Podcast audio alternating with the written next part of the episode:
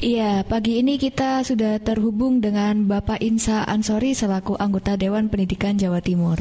Oke, baik. Selamat pagi, Mas Isa. Selamat pagi, Mbak. Assalamualaikum. Waalaikumsalam warahmatullahi wabarakatuh. Apa kabar? Alhamdulillah baik. Sudah sarapan, Mas? Mudah-mudahan baik semua. Oh iya, alhamdulillah. Alhamdulillah baik. Sudah sarapan, Mas Isa?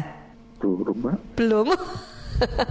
Sama kalau gitu. Saya kira ini sambil on air di Suara Sidoarjo di sebelahnya nyanding kopi gitu. Iya cocok. cocok ya. Nah, Mas Isa ini uh, kita kembali melihat uh, proses pendaftaran siswa baru nih Mas ya. Saya meng, uh, mengakomodir sahabat Suara Sidoarjo. Kemarin ada uh, Pak Wahyu di Porong, ada juga Pak Arif di Candi yang sempat WhatsApp juga ke Suara Sidoarjo. Nah, ini nanya Mas, kita kan juga bingung gitu ya ditanya uh, kalau daftar online itu Mbak, caranya data ini kok bisa saya kita kirim itu bagaimana? Karena kita bukan ahli IT ya, tapi ada tim IT-nya juga di Suara Sidoarjo ya. Kita mungkin bisa bisa sampaikan secara teknis, tapi sebetulnya Mas Isa, kalau kita melihat proses PPDB atau pendaftaran uh, siswa, ini kan yang kemarin itu yang dikeluhkan oleh uh, mewakili dua sahabat Suara Sidoarjo yang sudah gabung uh, dan saya kurang tahu ini untuk cek di media sosial karena memang kemarin kata teman-teman juga ada di media sosial yang juga merasa kok susah ya mau masuk online ini pendaftarannya gimana itu agak bingung. Nah ini bagaimana melihat atau uh, sebetulnya dari pen, uh, apa ya pelaku atau pemegang kebijakan pendidikan sendiri ini seperti apa Mas Isa sistemnya harusnya? Iya kalau kalau kita mungkin mengacu pada siapa yang membuat kan, mm -mm. Uh, setahu saya kan hampir satu rasanya kan ya yeah. dari kawan-kawan yang dulu bikin terus sekarang dibikin lagi dan antara Surabaya, Jawa Timur, sidoarjo itu kan sebetulnya relatif dari uh, sumber yang sama ya kan mm -mm. itu. Nah apa yang membedakan kemarin dengan yang sekarang? Yang sekarang ini kayaknya sih lebih lebih prosedurnya itu lebih panjang dan birokratis ya kan? Hingga uh, itu yang yang saya kira uh, membingungkan masyarakat. Mestinya kan ini kan bukan yang pertama ya. Mm. sudah berkali-kali.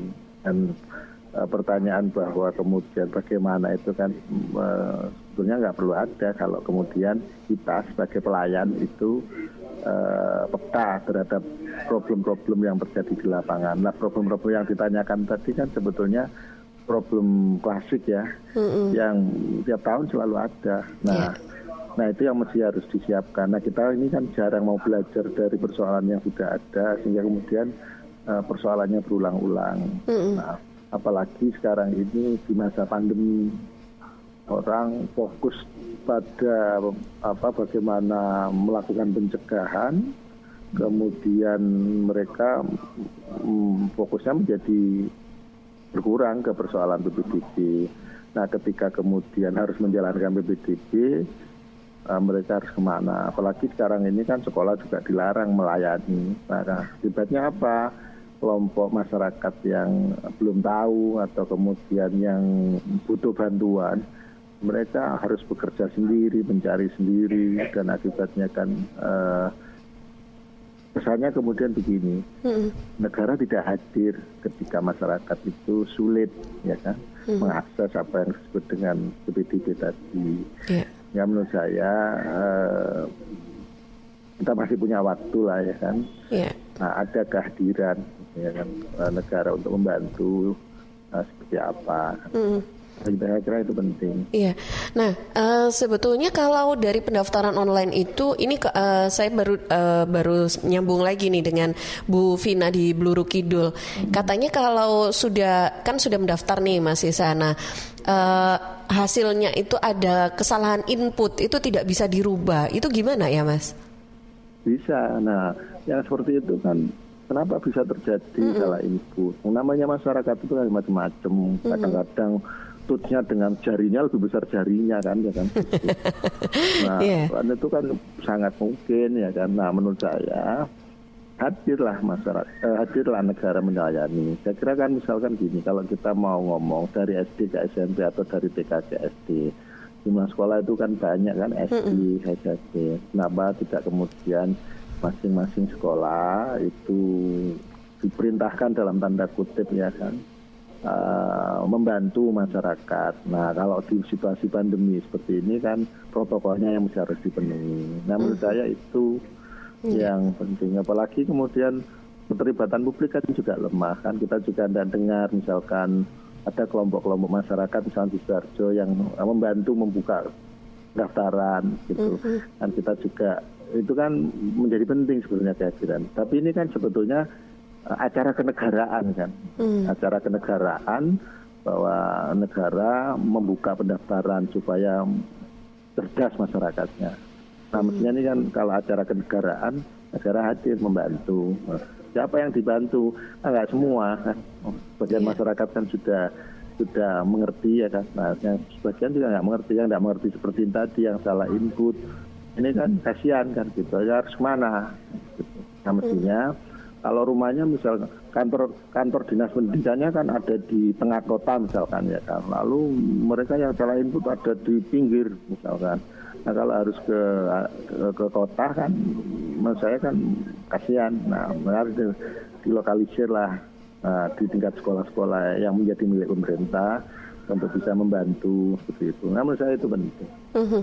Oke, okay, baik. Nah, Mas, ini berarti kan memang harus ada harus uh, harusnya juga ada yang mengingatkan kembali kepada para pelaku untuk yang uh, apa ya pemegang kebijakan juga terkait dunia pendidikan ini kan uh, seperti dinas pendidikan ataupun mungkin juga uh, dari sekolah-sekolah sendiri ini Nah, peran dari Dewan Pendidikan sendiri ini di mana, Mas? Apakah ini juga mengawalkah atau seperti apa? Iya, hmm. nah saya kira di Sidoarjo kan juga ada tuh Dewan Pendidikan. Nah, hmm. saya sih berharap kawan-kawan Dewan Pendidikan Sidoarjo bisa membantu, mengawal, mendampingi kawan-kawan wali murid yang salah input. Kan ini kan panik salah input, hmm. sementara proses proses pendaftaran juga terus berjalan.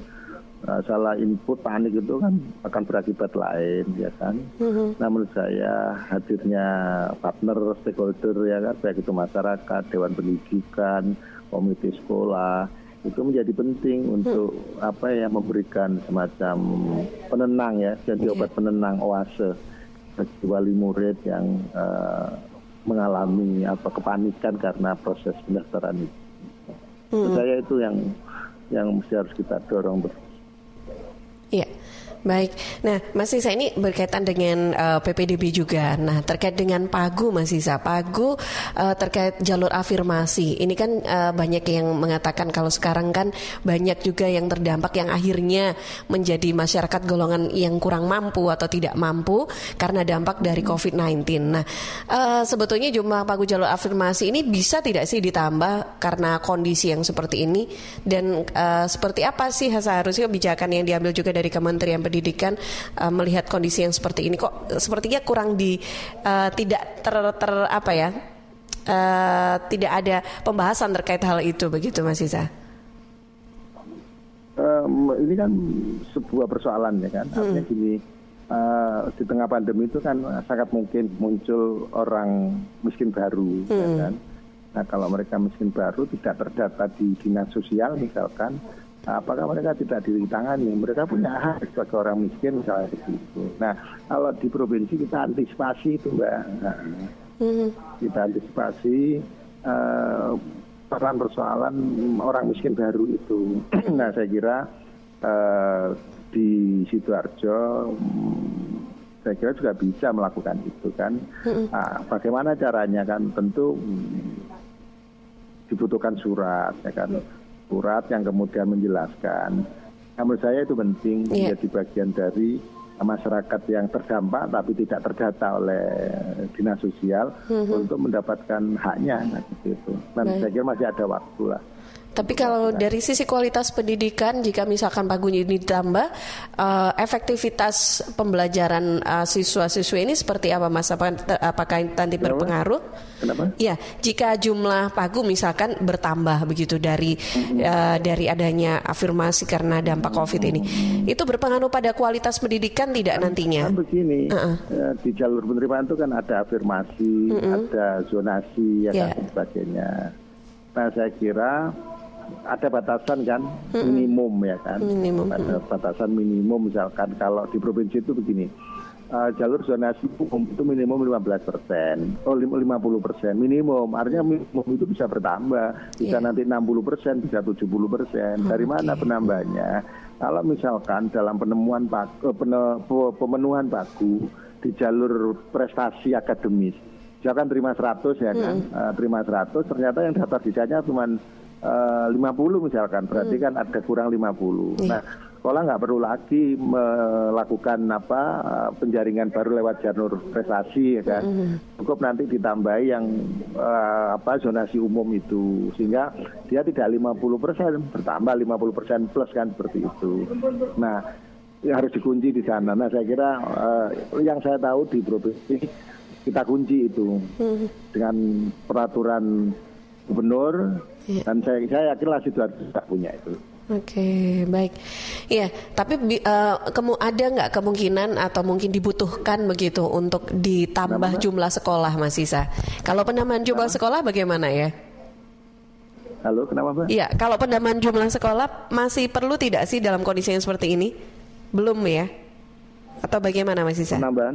Penambahan, jumlah sekolah. Iya, Anda uh, ditambahkan lagi, dibangun lagi sekolah-sekolah, ditambahkan nah, di masing-masing wilayah. Yang paling penting kan sudah melibatkan stakeholder, mm-hmm. melibatkan swasta dan sebagainya. Kalau nambah sekolah baru itu kan butuh waktu lama ya. Iya. Antara kebutuhannya mm-hmm. sekarang. Nah, mm-hmm. solusinya banyak lah. Iya. Misalkan uh, didata berapa kemudian didistribusi ya kan hmm. didistribusi ke jumlah sekolah yang ada menurut saya itu selesai kan hmm.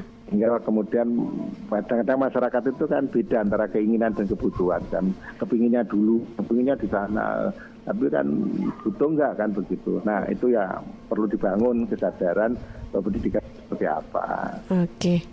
Baik. Nah Mas Isa ini uh, ada yang ingin disampaikan mungkin Bon ya untuk masyarakat Sidoarjo yang mungkin sampai sekarang masih bingung nih untuk memilih uh, pendaftaran lewat jalur apa terus juga mungkin dengan yang sistem yang uh, lewat online ini yang mungkin masih banyak bermasalah mungkin sekali lagi mungkin ada pesan yang disampaikan untuk masyarakat Sidoarjo?